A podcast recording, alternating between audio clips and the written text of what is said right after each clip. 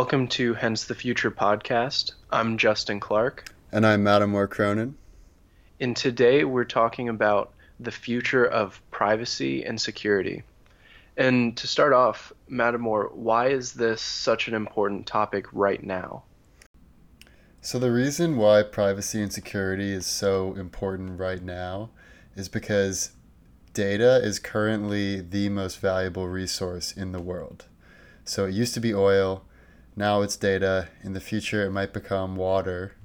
But for now, data is the single greatest determining factor of the success of a company. So, all of the big tech companies that we talked about two episodes ago, none of them would be anywhere without the big data that they collect and put to good use.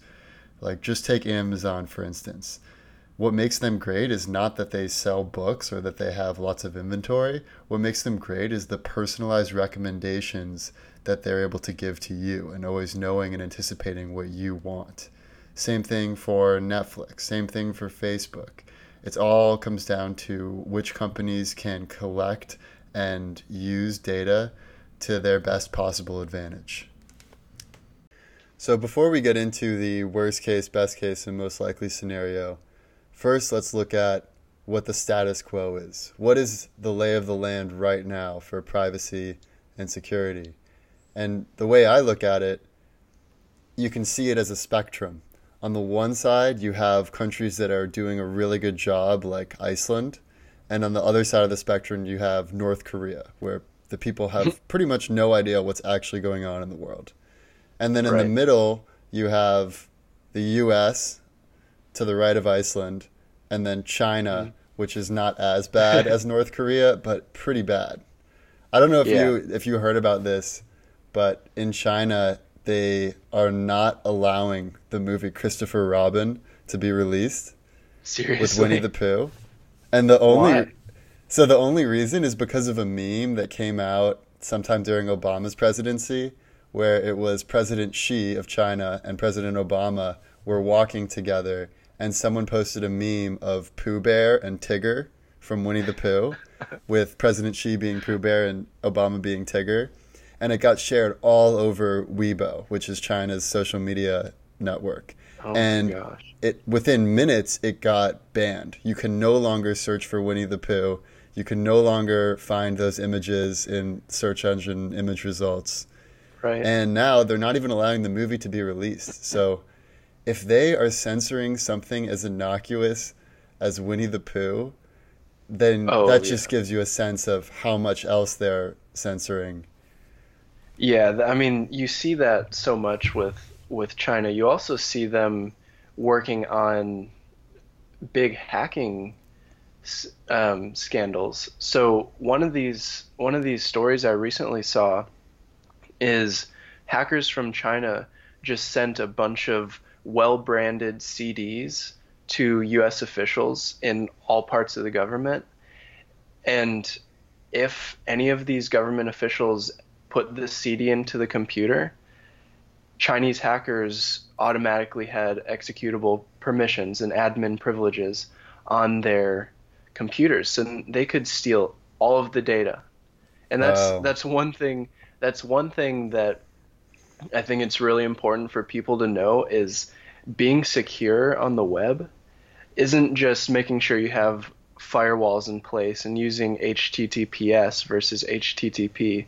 You can also be socially hacked. Hmm.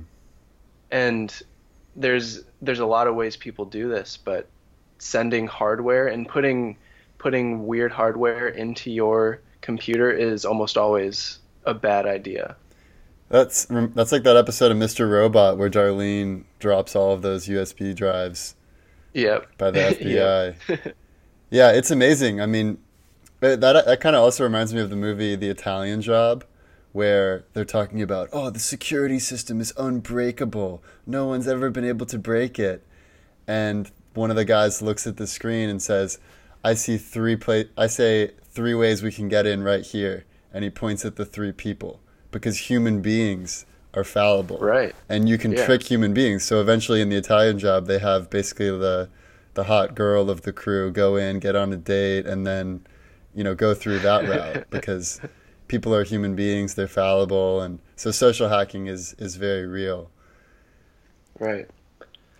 And, and then there's also this um, new EU EU law that really helps protect the privacy of all the users. So that's on the the better end of the spectrum near Iceland. Right. Um, and the U.S. has some privacy laws in place. I mean, we're, it's not like we're in the worst place in the world, but it could be a lot better. Yeah. To me, it's it's all about what you're optimizing for, and mm-hmm. in the mm-hmm. U.S., we are clearly optimizing for profits, right? So oh it's, yeah. It's so capitalistic that we almost don't care what happens so long as our GDP keeps rising and we stay on top. So, you know, it could be worse because when you're optimizing for profits, that's going to take into account people getting annoyed with with your data violations and you know, you're seeing that with Facebook. They are finally now putting in some safeguards and preventing another Cambridge Analytica scandal. Mm-hmm. But they're only doing that because it helps their bottom line. Whereas if you look at China, they're optimizing for government control and that's a worse that's even worse than optimizing for profits but then oh, somewhere yeah. in iceland they're optimizing for the well-being of their people at least that's what they're trying to do right and it, it can't it's probably not going to fully reach that i'm sure the the situation where you're talking about something to your friend some brand and then a couple hours later you see an advertisement oh, for that same brand i'm sure that's going to still happen all over the world, but in Iceland, hopefully they don't have as much access to the really personal data. Yeah. So one one interesting topic that I think we should discuss is the situation with Apple and the FBI and about Apple preventing the FBI from getting into the iPhone so that they could have the necessary evidence to convict someone who had done something terrible, committed a grievous offense against mm-hmm. the state. And you can see the argument on the side of giving over that data. Sam Harris makes a really good argument where he says there is no other place, no other situation in the real world where you can lock up a box of all your information, all your murder weapons, any evidence you have, all of the crimes mm-hmm. you've committed, all the documents, there's no way you can lock up a box in your house and the government will not be able to get that no matter what court order they have and what sort of reason they have based on mm-hmm. crimes that they have a reason to believe you committed. So yeah. th- that's a very good argument. On the flip side, another Sam Harris quote is he says, People are treating their iPhones as part of their minds that they don't want read and I think that really gets at the privacy and security issue of our time, where mm-hmm. it's it's almost like the tertiary layer that Elon Musk talks about with AI, where you have your reptilian self, your mammalian yeah. human self, and then on top of that you have your digital self, where you can reference Google and Wikipedia or whatever else. Right. That is already a part of us. We're already cyborgs. So when people think that they might have their iPhone information read, which is basically like part of their mind, they get very upset about that. And you can see right. why this scenario is different than anything else we've experienced in the past. Yeah, and it's also nice that Apple actually went to bat for their customer. Yeah. And and that's that's something that really instills trust in a company. And and this kind of brings up a philosophical issue is it really that big of a deal if Apple or Google have your data? Because I know sometimes I would rather see ads that are actually relevant to me mm-hmm. than some stupid kid's toy or something else that is totally irrelevant. And if I'm minimizing my digital footprint, then everything that I see is completely untargeted. But at the same time they have all of this data about me and it's it's a question that people need to ask themselves. What right you're weighing convenience against safety and feeling good. Yeah i mean i trust yeah. apple more than i trust google or facebook for instance just based mm-hmm. on their company culture and their mission. I mean, Google. Mm-hmm. This just came out uh, two days ago. Google is now planning to launch a version of their search engine in China, which is going to be censored. And there was one really good quote about it on Twitter where someone said, The world's biggest search engine obeying the censorship rules of China's government is a win for the Chinese government. It shows that no one's willing to stand up to their censorship anymore. So certain it's not just like how do you feel about private companies having your data? I think a lot of it's about how do you feel about specific companies having your data and what are right. their values? And then ultimately like we talk about with AI, whichever one or ones reach the the high level of having artificial superintelligence, that's mm-hmm. going to vary. Uh, that's going to be really important. Is what their values are, and you know, again, what what we're optimizing for. Yeah, and one of the cool things recently about these companies collecting data is they're actually listening to their customer and making sure that there are some privacy precautions in place.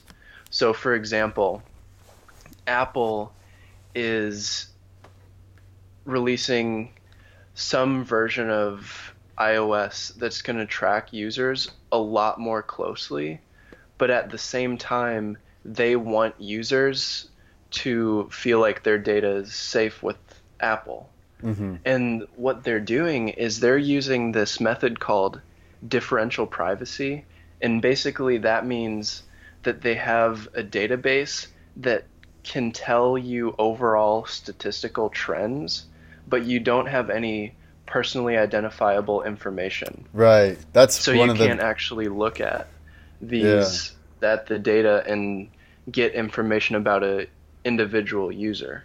That's been Facebook's solution as well. They have stopped giving you individual information and they've actually stopped giving you the estimated audience size, which doesn't seem that personal, but they're mm. slowly deciding which information they're going to let you have. And it tends to be those broad trends where you're like, okay, I want to target people who like tech. But beyond that, you can't get down to the level of, I mean, with Cambridge Analytica, they were doing psychographic profiling on a level that was mm-hmm. just not palatable to any consumer who heard about it. I mean, they are basically able to assess your personality traits, where your mind is at, also your political affiliations, where you are geographically, and then use all that information to sway some key elections in swing states. Yeah. And that's that's huge. I mean, that's and that's just like the tip of the iceberg as far as what you can do because Right.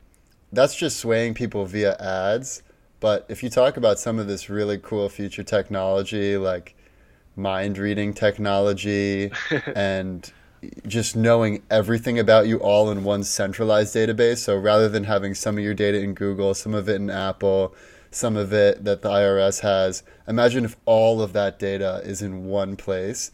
They would know you better than you know yourself, possibly. Yeah, that's that's actually kind of crazy to think about. And mind reading technology seems like it's far out because in one sense it is. I mean, reading the exact thoughts of people is way far out there. But if you have a timeline of how you interact online, they can basically come up with a coherent picture of who you are and can essentially read what you might be doing in the future. And well, not o- cool not things, only that, okay. they can actually read they can actually read your minds in a a pr- you know primitive sense compared to what we can do eventually. But did you see that MIT invention? Like the that, EEG machines? Yeah, so, they, you have to hook up to some machine. No, no, no. This is even more portable than that. This MIT guy, I saw this article on Medium that got published recently by MIT Labs. And mm-hmm. this guy walks around with this. It looks almost like a headset that people have, like a Bluetooth headset that's only on one side. But it actually, through bone conduction, it will transmit audio to you that's useful information just like Siri would based on your thoughts and it reads your electrical brain pulses through this machine and then transmits the audio through bone conduction. So you hear it without any actual audio being emitted. And there's a video of this guy walking around Manhattan or it might be San Francisco and he's walking around and he thinks time and then he hears the voice. It is 10:35 a.m. and he's walking around the supermarket and he looks at items on the shelf and he thinks of the prices and then it adds them up and it's like your total is $12.73 and he can do all of these things and it's you know it's it's not as advanced as what you can do with just voice technology right now but Yeah. the fact that they're already that good at reading thoughts and giving you feedback is just a, a harbinger of what's going to come. Where imagine if you can read people's thoughts at a distance, which is not a crazy thing to imagine we might be able to achieve. And you might not even know your thoughts are being read. And as they map out with AI and deep learning which thoughts are associated with which words and images, and they map that out to the fullest extent with only a small margin of error based on you know personal experiences or individual quirks or whatever, then you're not going to have much much freedom. And they, that brings the question like in the US right now, you can take the fifth, meaning you can you can state that I am not going to be compelled to testify against myself, right? You can't force someone who's on trial to testify against themselves. That's against the US Constitution. But in the future, if cops, interrogators, FBI, if they can read your thoughts, I don't know if we're still going to have the Fifth Amendment or if they'll obey it or if they'll get around it or pretend like they're going along with it, but then turn around and convict you using other evidence now that they know your thoughts. Yeah, that kind of reminds me of the Black Mirror episode where you have those detectives where you hook up to some little machine and then they can actually replay your memories. Oh, yeah, yeah, Yeah, that's actually kind of that's a scary thought. right. But even that, the person has to agree to it, and it's like right up there. The thing that's the scariest in my mind is just imagine you're walking around and just like people can listen in at a distance with those spy listening devices, or cop cars have them now too, actually, and with they have heat mm-hmm. sensors and whatever else. Imagine if just another thing they have in their in their you know quiver is mind reading. Jeez. Yeah, the the interesting thing about that though would be what would it be like to actually hear the inner dialogue of somebody? I imagine it would just sound like a crazy person even if you were looking at a completely sane individual. Right. Well, The- that's why it's a neural net that just go on repeat and you're just in a in a little loop in your mind. But but even if it's repeating the same thing. nonsensical, even if it's nonsensical, you know, if there's a hostage situation and the cops are reading the criminal's mind and he's thinking run, run, run, then they're going to be like, "All right, he's about to he's about to take flight." Or if he's thinking just like angry thoughts or murderous thoughts, they're like, "Okay, we got to get in there now." Versus if he's thinking more calm thoughts and doing mathema- mathematics in his head, they're like, "Okay, it seems like he's probably complying and he's going to come out and agree to the, the terms. So yeah, although your your state of mind is probably messed up anyways if you're being confronted by police. I know with me, I've gotten pulled over for being, you know, it, it was basically they were looking for somebody else in a similar car as yeah, me, yeah, Yeah. and um, when I got pulled over and was just being falsely accused of something, I've there have been very few times I've been more stressed right. because I know that I didn't have any power. So even if you were reading somebody's mind in that situation, it seems like the data itself would be really messed up. Yeah, I agree with that, but I also think just the longer we, the longer time goes on, and the more we develop machine learning and AI, I agree. A human won't be able to make sense of that data, but I think with That's enough true. time and enough data, a machine will be able to stitch together some sort of story based on what you're trying to find out. Yeah. But that's why Yeah, I, mean so. that's why I love that Sam Harris his his uh, master value is what he calls it is free will or free thought. And the reason Mhm. that's his master value is because that is the only means by which we can reliably self-correct for our errors.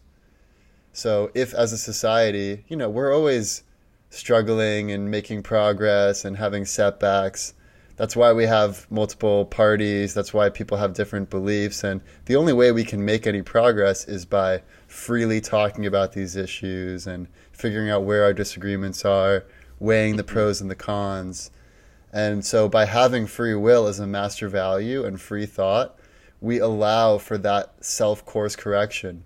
Whereas if we start banning people from talking about certain things, then we're going to stop making progress in those areas.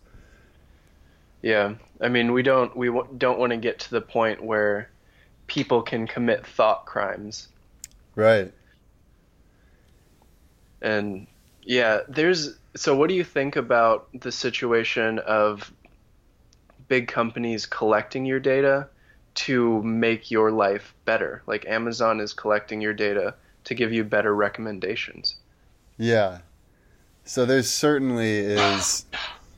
Bless you. There certainly is value in that. I mean, it's super convenient to have all of your data. I mean, think about any situation like Uber, for example. Unless you share your location information, your co- your contact number, your credit card, your ride history, unless you share all that information, you're not going to be able to benefit by instantly summoning a car to you. So those are some of the benefits we have right now. In the future, and this this kind of gets into a little bit more of uh, the best case scenario, but I won't you know we, I won't talk too much about it right now. But I imagine a future where everyone is essentially a god, or everyone who has enough resources in the bank is essentially a god. Meaning, What, what do you mean by that? so imagine you're walking down the street or you're, you're walking in the desert in Joshua Tree and you think to yourself, oh man, I could really go for a snow cone. And so you just think, I want snow cone. And it materializes out of nothingness. You know, in reality, it's 3D printed by nanobots and you look Yeah. and your little uh, you know your your little digital wallet is just subtracted by the amount that it costs to get a snow cone. And if you're feeling crazy maybe you'll say hey i want a i want a hoverboard. The hoverboard will materialize. Like pretty much whatever you want you can just think it into existence so long as you have enough resources in your bank. But the only way that sort of reality could become possible is if you're willing to share all of your data with the system like unless you share your banking information, your location, all the relevant information that's associated with that, like from all the different companies that may provide the molecules that bring this into existence, you're not Mhm. going to be able to have the benefits. So that's that's like the good side of it. The bad side is obviously limiting your freedom, limiting your thought, and really, li- I mean, really limiting your free will. Because if you're Yeah. if you're not able to well l- let's go into the worst case best case and most likely because i feel like we're starting to get in there so what do you think is the worst case scenario for the future of privacy and security Oh, this could go a lot of different ways. Kind of touching on what you were saying. If a company has so much of your data that they can basically sway you to make any decision they want you to make, basically every second of the day you're getting a little subliminal message nudging you in certain directions. And if we're in a world where that's the case, there is no free will. right And and well I it's really like you have you pretty much have two choices it's like either you can be a good obedient citizen of big brother or you can go to jail for the rest of your life that's your free will yeah. Yeah, I I don't like that scenario at all. But there's there are some other bad scenarios where we have maybe the US is on the front lines when it comes to defending their citizens in the future. And but we still have countries that are trying to hack everybody and extract information even if it's not legal.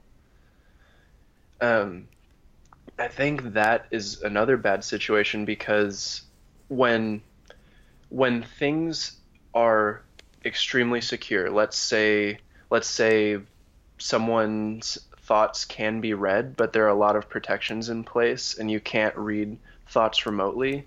Right, like you need a court order for basically. Yeah. If there are bad actors, they might kidnap people to read their minds, or they might kidnap people and, and uh, or their friends or something, you know, to to extract information. Going back to really old school interrogation techniques, and this would all be social hacking, but it's still it's still a case where bad things can happen, and I don't know. It seems like Yeah. there are endless possible bad scenarios when it comes to Yeah, that that's that seems more like the most likely scenario for as I see it. The worst case scenario that I see is like China but worse, North Korea but worse.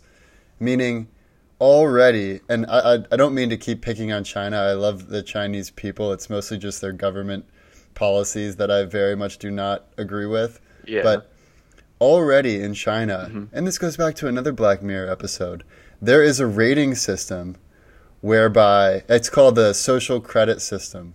oh yeah. Have you heard about this? Yeah. So basically, this is exactly like that episode of Black Mirror where you rate everyone for everything, and it has very real world implications. So It's basically your currency.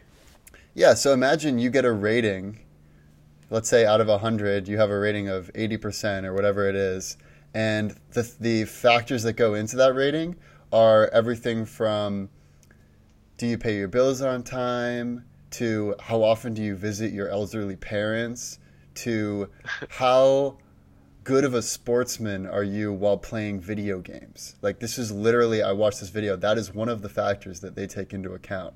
So if you're like Oh. one of those like quote unquote campers that just like, you know, waits in a little area and like shoots people online and like Call of Duty, that would that would hurt your score in China. and I mean, it's insane. I mean, the, the types of factors, and they keep it very vague purposefully. So you don't know really what's going into your score, and you don't know how much your score could go down even by just a small infraction. And so by Oh. by and if your score falls below a certain threshold, you are not allowed to fly anywhere. You cannot leave the country. You won't be able to get loans. So this is already something that exists in China. They also have a surveillance system called Sharp Eyes, which is sort of what we touched on earlier, where they aggregate all the social media data, which is state owned, Baidu, or sorry, Weibo, and all the search engine data, which is Baidu, state owned again, all of your geographic data through facial recognition, and the I think it was something like 17 million surveillance cameras they have. Holy cow. Oh no, no, sorry. It's it's uh yeah, something like 17 million and there's already 7 million Chinese people who are not allowed to book to book a flight cuz their rating score is too low. So, Holy cow. my my worst case scenario is imagine China but with the additional ability of being able to read people's thoughts. And by reading people's thoughts, it's not just about what you do, it's about what you think. And if people think in a way that is not in line with what the state's agenda is, they can reprogram your brain to make you more obedient.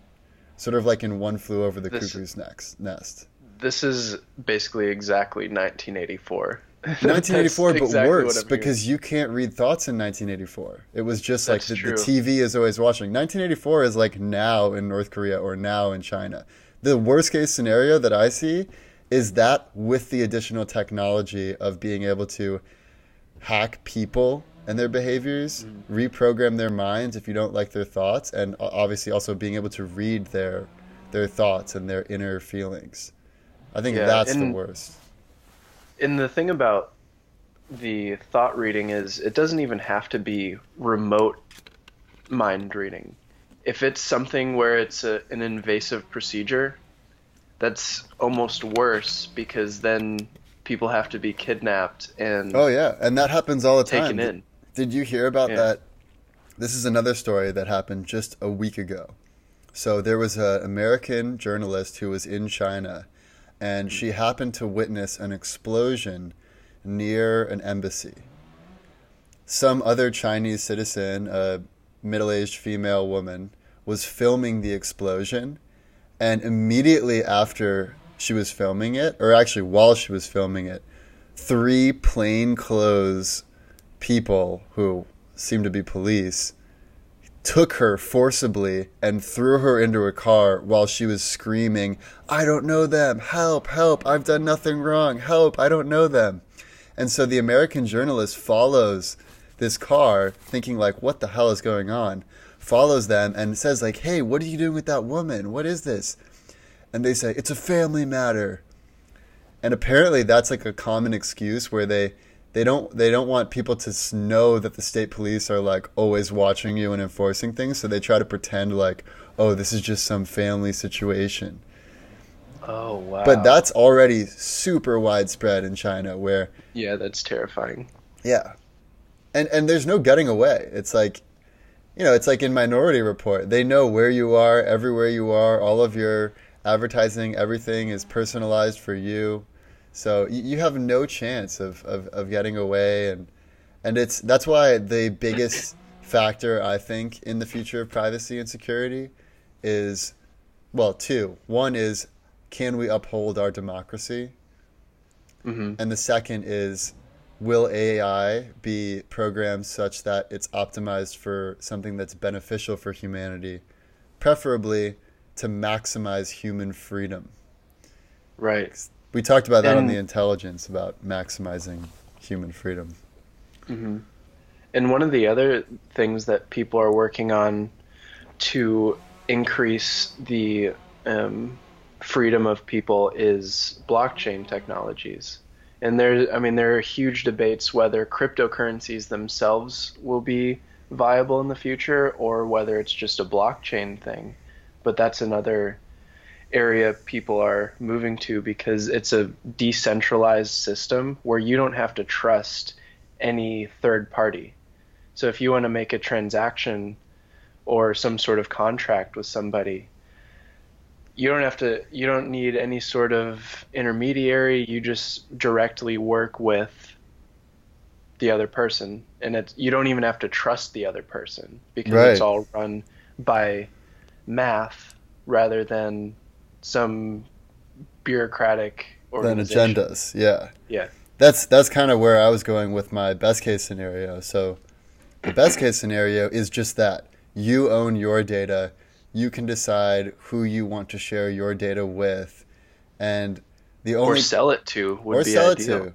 Oh yeah, there was an article about this guy who sold his last name to a company for like a hundred thousand dollars. It's like, and you know, there's that guy who like sells space on his face for tattoos. hmm But you know, anyways, for you to be able to decide what to do with your data, that's the most important thing. And Yeah. if we do this the right way and we set it up in the right way and we have a strong democracy and the either you know the AI whether it's controlled by the government or by a private company or by something like the UN whoever controls whatever controls that AI if it's optimizing for human freedom and flourishing then that would be the best case scenario and by using the power of big data for good we would have the scenario where you essentially become a god like I was talking about earlier because Yeah. yeah, it's and by combining all of human data, all of human knowledge and experiences, it has tremendous benefits for everyone, for future generations, for flourishing. So we want to be able to share data with others. We just want to be able to control it so that we don't feel like we're our rights are being infringed upon. Right. Yeah, and bringing up AI kind of makes me think of another issue when it comes to security in AI because even if even if all of your data that you give to a company is something that you care about, these AIs still won't necessarily perform well. They still have security vulnerabilities. So hmm. let's take self-driving cars for example. Have you ever heard of adversarial examples, like feeding bad input to uh, an AI? No. Basically, you can feed in, let's say it's an image recognition AI.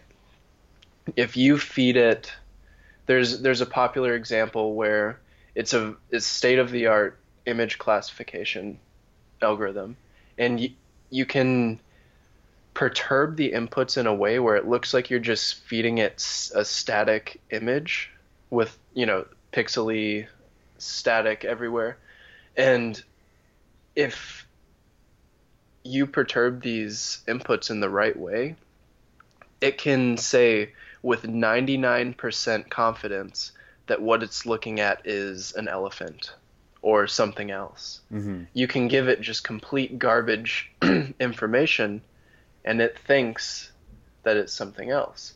And the security risk here is imagine you're in a self driving There's inputs given to it that recognize a stop sign. Sorry, could you say that? that could be, you say that last last part again because you got cut out? So if you're if you're in a self driving car, okay or the security risk was where you started to cut out. It still is pretty choppy. okay. So imagine you're in a self-driving car and some bad some adversarial example is given to the images the image recognition software where it doesn't accurately classify a stop sign or a stoplight or brake lights it can that can cause havoc on the roads when right. it shouldn't have and and this this kind of transcends the whole issue of personal data like we still we still need to make sure the AIs themselves are safe right right and and there's there are a lot of researchers that are focusing on this issue but it's just something to keep in mind that even though AI is really good in most cases, they can still be toyed with. Right. Yeah, no, I agree. So so let's talk about the most likely scenario given given what is likely to happen with AI. I mean, based on what you were just saying, it seems like there is the period of time before we've achieved artificial superintelligence that's the most vulnerable for AI, where there is no one dominant machine intelligence system, there are many competing systems, and because of that, there are systems that are able to infiltrate others and potentially for nefarious reasons. So, how do you see, in the most likely case, privacy and security playing out over, let's say, the next 20 years? So, I imagine kind of kind of how things tend to go is that there will be a push to the extremes. I think there will be some countries like Iceland and the European Union and the US that are going to be extremely helpful to maintaining the privacy of customers. but I think there are also going to be company or countries like China that get worse and that moves hmm. towards your what you described as the worst case. Right. Well, the other the other key factor as it relates to democratic societies versus fascist societies and communistic societies is that it's very possible that in the, the near term or you know the long term for sure but possibly also in the medium term Yuval Noah Harari believes that a centralized government is going to be more efficient than a democratized government. And there's it's easy to see why that would be the case. I mean, look at how mm. slow the bureaucracy of America moves and oh then think gosh. about how quickly Amazon's algorithms uh, you know manage logistics all over the country in real oh, yeah. time within 2 hours within an hour I can get pretty much anything I would need in a day in a normal day delivered to me mm. instantly so you can imagine the benefit of of of some country like China having all of the data centralized in one place and having all control to make any decisions social political economical where you know, while the U.S. is threatened by jobs and automation, like we talked about in an earlier episode, China is not threatened in the same way because they can simply force the companies to continue employing all the people that they had been employing in the past simply because it works better for their economy. And so yeah. I, I think, unfortunately, what I believe the most likely scenario is is that we are going to move away from a decentralized form of governments governance and we are instead going to move towards a centralized form of governance whatever that means mm-hmm. and you mean country by country is centralized kind of how it is now or yeah well i mean it's hard to say when this is going to happen but i believe that let's say like a hundred years from now for sure i think that a hundred years from now the government is going to be governed by an algorithm with some human inputs, and everyone's going to give over all of their data. You're not going to really have much choice. But the algorithm is not necessarily malevolent. It could be a very good algorithm that's it could be an algorithm that's optimizing for profits, like sort of like what we have right now, or it could be something that's a little bit better than that, which is optimizing for profits, but also taking into account human well-being and you know the overall health and happiness of its citizens. Or it could be mm-hmm. something that's like a little bit worse, where it's optimizing for profits, but also state control and not having lots of uprisings. So I imagine it's yeah. going to be something like that, and everyone's going to have all their data exposed pretty much all the time, unless you happen to be, let's say, in your apartment where you have a Faraday cage that blocks all yeah. signals. And you know there will be some some ways that you can get out data, but if you're walking on the street, I think all bets are off. And that's to me that's the most likely scenario is everyone gives over all their data. We have a centralized form of govern- government, but and your data is exposed whenever you're in public. But it's not necessarily that the algorithm itself is bad. It might be optimizing for something that's the same as what we're seeing now, or a little better, or a little worse.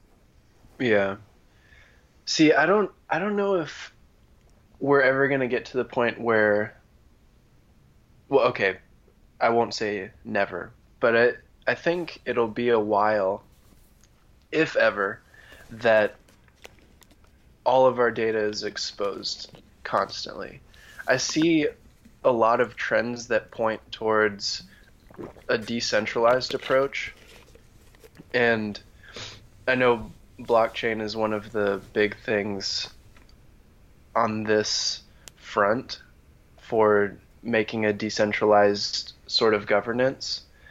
I don't necessarily think that that will be the end all be all, but it'll still be there will there are still enough trends in place that I think people can remain anonymous if they want to remain anonymous. Um, but what does that mean, though? Because we're not even anonymous now. Well, most people aren't. There are some people that are basically anonymous. You mean people who and, live off the grid and well, pump their own water? You don't even have well to live off the grid to be anonymous. You can you can use things like VPNs that completely mask your online traffic. You can also wear or use certain types of wallets that don't allow people to read your card information. And I know the the new chips on credit cards and debit cards kind of combat that as well. Um, but there there are just a lot of things being created that help protect personal privacy. Yeah. And, yeah, I think the big factor is going to be whether that leads to a more robust society that is more buffered against totalitarianism or anything mm-hmm. else like that versus if a totalitarian state like China is more is able to uh, you know grow and flourish more because of how efficient it is in being able to have all decision making power. Yeah. I just think there I think that'll happen in some parts of the world, but if anything like that was beginning to happen in the US, I think there would be such a huge backlash that it wouldn't actually take hold. Hmm. Maybe I have yeah. too much confidence in in I mean in the, the citizens here. Right. No, I hope you're right. I hope you're right. I'm not as optimistic as that. Yeah, I do think that in the long, long, long term, it's going to be one global society. I mean, that's that's something that historians always say is that we've been so fragmented starting out where we're all nomads that you basically just know your family members and like whoever your mate is and that's pretty much right. it. And over time we're creating nation states and then the nation states are creating um, you know collective groups like the united nations and eventually in the long term it's just going to be earth. There's going to be one flag and it's going to be the planet earth flag. And in that society it's hard for me to imagine that society working without all data pretty much being open and maybe right. people at that point have reached some level of enlightenment through either just their experiences or through genetic engineering or whatever but maybe at that point they're not going to there's going to be no real incentive to commit crime because imagine if you already have everything you could want in life through, or you know everything you would need as your basics through universal basic income and you know that if you commit any crime whatsoever the odds of you getting away with it are basically zero then we might live in a society that is very much looks like a utopia where we're all global citizens. Everyone knows they can't really commit a crime, so no one really even tries to do it. And if they do commit a crime, then it's treated more as a psychological sickness than them being an evil person inherently. Yeah, and, so they go into rehab rather than being incarcerated. Right. And it does get a little tricky if you think, okay, well, if this person can take a pill and become a normal human being, then that seems fine. But if you have to go in and tweak some of the wiring in their brain, that's a little less palatable. But I yeah. can't imagine a global society that doesn't have access to all data just because of the security implications. Like it, it seems crazy to allow some anonymous actors to run around with the possibility of being able to hurt other citizens without tracking them just based on the trends that we're seeing now. Yeah. Do you see what do you see as the biggest technological breakthroughs that will make or break privacy and security? Yeah, so I think it, I think really it, uh, a lot of it comes down to the value function of the AI that becomes the super intelligent AI that's dominant. Our overlord. Right, our, right. Our intelligent overlord. Our benevolent dictator. Because yeah. yeah, if they're optimizing for happiness and freedom, then we're set. If they're optimizing for profits, then it kind of sucks, but it could be worse. If they're optimizing for control and controlling your thoughts, your actions, making sure you're obedient, and you have posters of the supreme leader looking at you, staring down at you with their eyes, judgmental, watching eyes. Mm-hmm. That you know, obviously, that's terrible. And and th- yeah. they actually did a. Um, I've been reading this book recently called Thinking Fast and Slow by Daniel Kahneman. Oh, yeah. It's like this very seminal work. And yeah. one of the examples they gave is they had some, you know, at some small company, they have a like a feedback box and they also have uh, donations next to it. And they did one for one month, they had a picture of flowers over that. And then the next month they had a picture of eyes that sort of looked like it was watching you. And when they had the picture of eyes, people gave much less negative feedback and they donated more because it was almost like, oh shit, I'm being watched. Wow, that's which is why in every authoritarian regime you see posters of whoever the supreme leader is or our dear leader uh-huh. everywhere because it just it, it, it, it's psychologically it's very powerful. So wow. it's it's tempting to go that route. I mean, if you're someone like Paul Manafort who just doesn't give a shit and you just want power and money and you really don't care about anything else, then you know, yeah, that's very uh, attractive power to have. Yeah. So maybe maybe now we should talk about what we as human beings can do to create the best possible future for ourselves and for the whole global community. So do you have any tips? Maybe you have some some technical tips about how to how to keep your data yeah. more private. Yeah, I mean there's there are several things that I think will affect your privacy and your security. Um, the I mean just to go over a quick list, never buy something from a site that doesn't have HTTPS rather yeah. than HTTP because when when a site only has HTTP that means that the data that's being sent from your browser to the web server is not encrypted. And that hmm. means somebody somewhere can be listening or they can tap into that information and they can get all your credit card information and maybe they even get a password that helps them log into your computer, get all your personal information.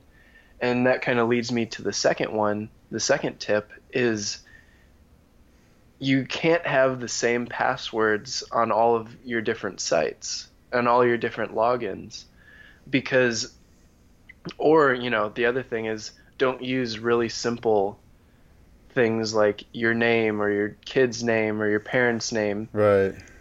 One, two, three, or your birth date, or you know something like that, because hackers have algorithms that basically run through all of these likely scenarios, right. and it works a lot of the time. And right, because you typically have ten attempts, and you know with those ten attempts, you can hit all of the major combinations that people have, and that'll get you like I don't know, ten percent of the population probably has a password that's that hackable. Yeah, and and not only do they have a single password that that, that is that hackable, but everything they log into has the same password. So what's your opinion on pass encrypted password managers like for instance, I use LastPass where it, it claims to have double encryption, so encryption on both sides, and I have one master password that I remember that's not a hackable password. And with that master password, I can get into my vault, see all my other passwords, share it with mm-hmm. people through encryption. Do you think that's a, a safe way to manage your private information? Yeah, LastPass is probably the most popular one that is out there, at least for third party tools. I know Dash Mac has their own. Yeah, there's a couple. Yeah, and Mac has their own built-in keychain. Right. Um, so yeah, there's there are a lot of different services. I think LastPass is probably the most trustworthy. Um, but yeah, there's there's a lot of things you can do, especially if it's a randomly generated password.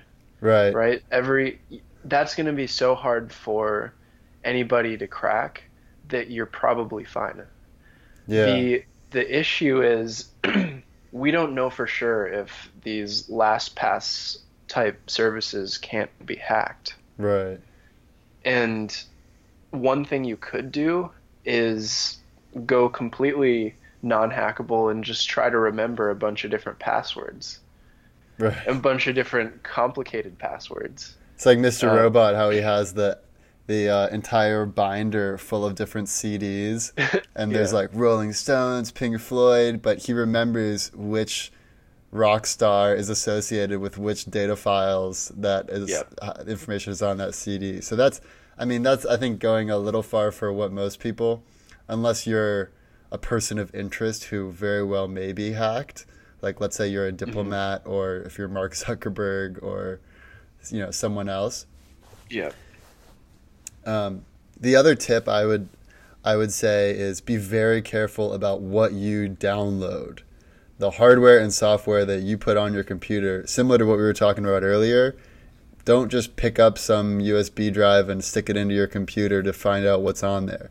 Likewise, don't just download something that you think, oh, maybe this is it, maybe this is not what I'm looking for.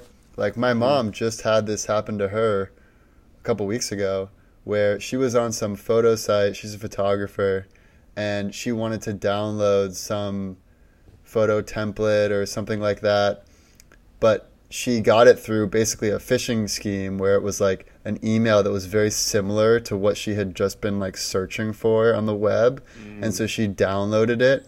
And apparently it was a very uh, it was a very sophisticated um, virus that actually Ezra had to debug her mm. entire computer and like oh, wipe the wow. hard drive clean and put all the information on another hard drive that was then quarantined because if that had been put into the, the computer after it had been wiped, it would have just been reinstalled. And Ezra, because he's a damn smart computer scientist, he was able to see that whatever she had downloaded was constantly sending packets and trying to uh, and, and sending requests for inform- for password information and her email information and and so yeah it's it's uh just be careful what you download be careful what hardware you stick into your computer be careful what your password is use a password manager if you can. And then the the other tip I I have uh, um but I'll let you have the final word. The other tip I have is do whatever is in your power to promote democracy and freedom. Free choice, free thought, free will. I don't mean free choice in the abortion sense. I just mean it in the very general sense of all choices that you could possibly make. When in doubt, opt for more freedom, not less freedom. Even if you're, you know, you might offend some people or maybe it makes some people feel bad, it's much worse to limit our freedoms because the alternative is China, North Korea, these societies where you have basically no freedom. Yeah. I totally agree with that. So anything else on your end? Any final tips before we before we move on? Yeah, so kind of what I was just talking about were things to remain secure. Um, that's secure from hackers, but there are also some things that you can do to remain completely anonymous in the sense that nobody gets your data, your personally identifiable data. And there's a there's a few things here that that are really big. The first is when you use the web, use a VPN or a virtual private network. There's usually a cost associated with this, and not everybody needs to do this. I rarely use a VPN. Um, In what ever, situations would you would you use it? well, so it it depends on what you're looking for because let's say let's say you wanted to do some research about an illegal substance.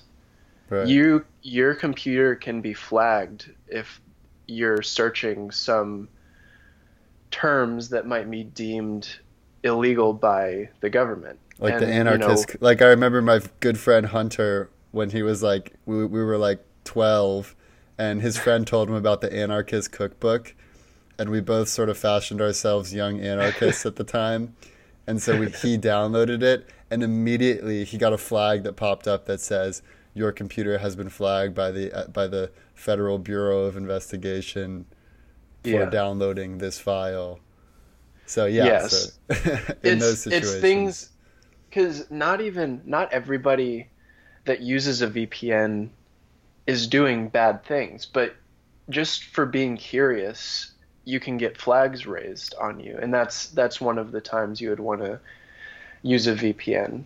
Right. And that basically what it does is it scrambles your real IP address, so is that no different than Tor? Than a Tor browser?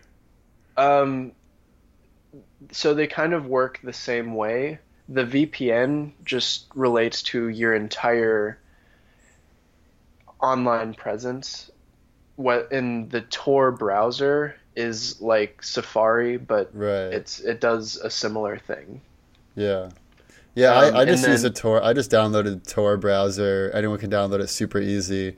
And if you are looking up some things that you're curious about but which might raise a red flag, I just use that and that's that's pretty much been my my solution. Yeah.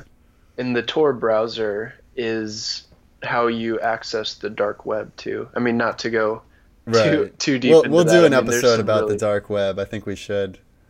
Yeah, there's some interesting things, but And it's there are kind of some a, legitimate reasons for the dark web as well. Yeah. Like, like for for instance, for protecting journalists' anonymity it, with very sensitive cases, oftentimes that'll be done through the dark web because people aren't able to track it.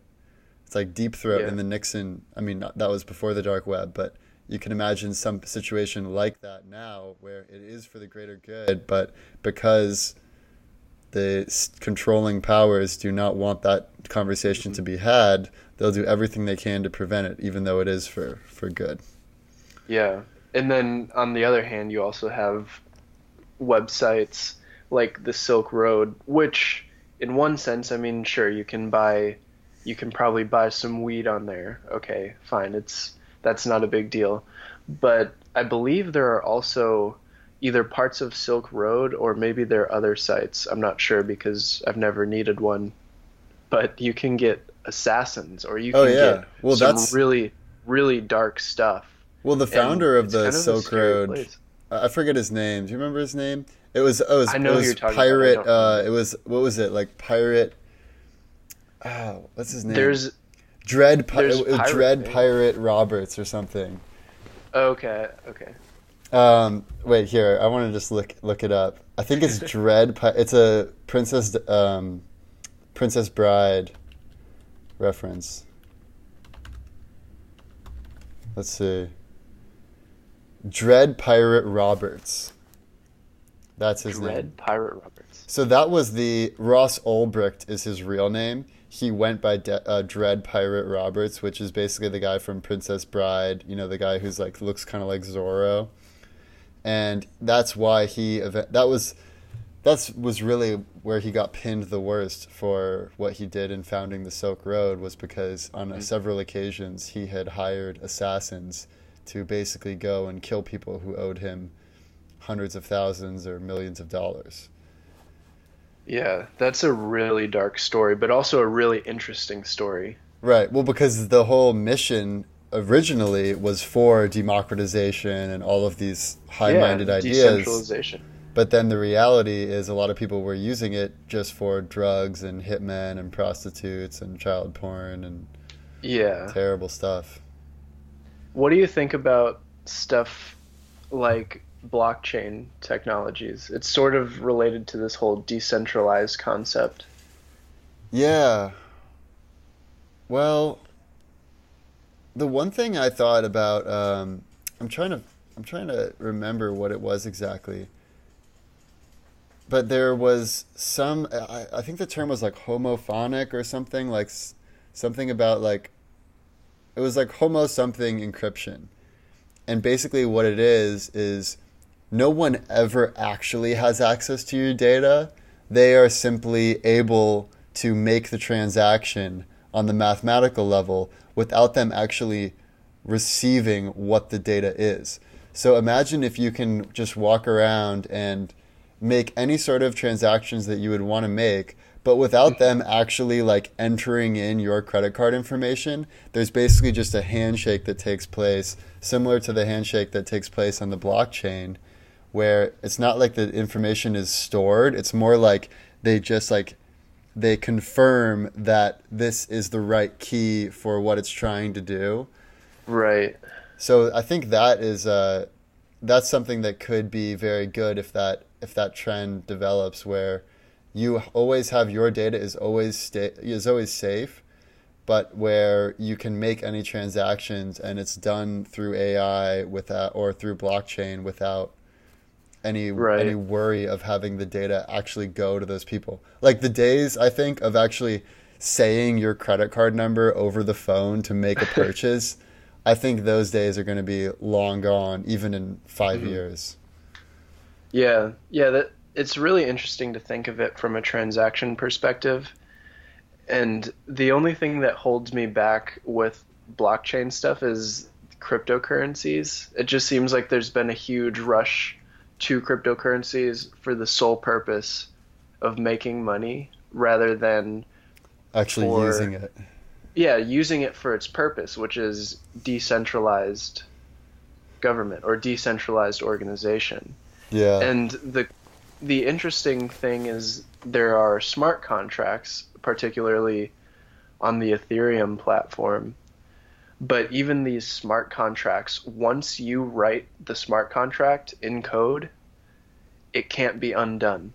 So it's Hmm. completely immutable and you have to get it right the first time. You can't go back and edit. And if you're a software developer and you can think of a single time you wrote code and it was right the first time, you'll know that that's almost completely infeasible. Right. Sort of like Um, how your digital footprint never goes away no matter what Yeah. you do. Yeah, Every tweet exactly. you write. That's, I think, another really interesting trend, which whenever we do the future of politics, we should talk about it.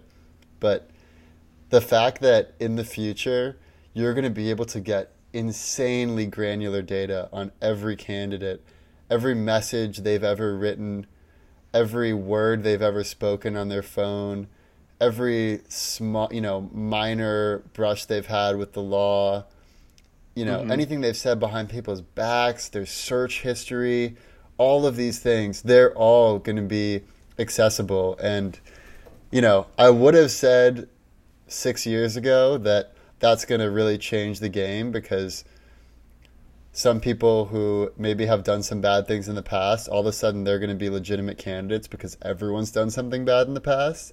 And I actually Yeah. think that's, you know, like, I don't know if you've heard this, but uh, pretty much every journalist has, or for every president, a journalist has asked, "Have you smoked marijuana?" And uh, with George Bush, George Bush, he said, "I smoked, I smoked it, but I did not inhale." and it's, they're like, "What?" And then they asked Obama the same question, and he's like, they're like, "Did you smoke marijuana?" And he says, "Yes." And he said, "Did you inhale?" And he said, "Yes." Again and again. That's the point. and it's like super upfront. But now, in the world of Donald Trump, to think that someone who's caught on tape saying "grab them by the pussy" can still be elected president is so mind blowing that I think we're far beyond like, oh wow, someone like did coke when they were in their twenties, and we know about that. I mean, it just pales in comparison. So Yeah. I, I actually don't think it's gonna.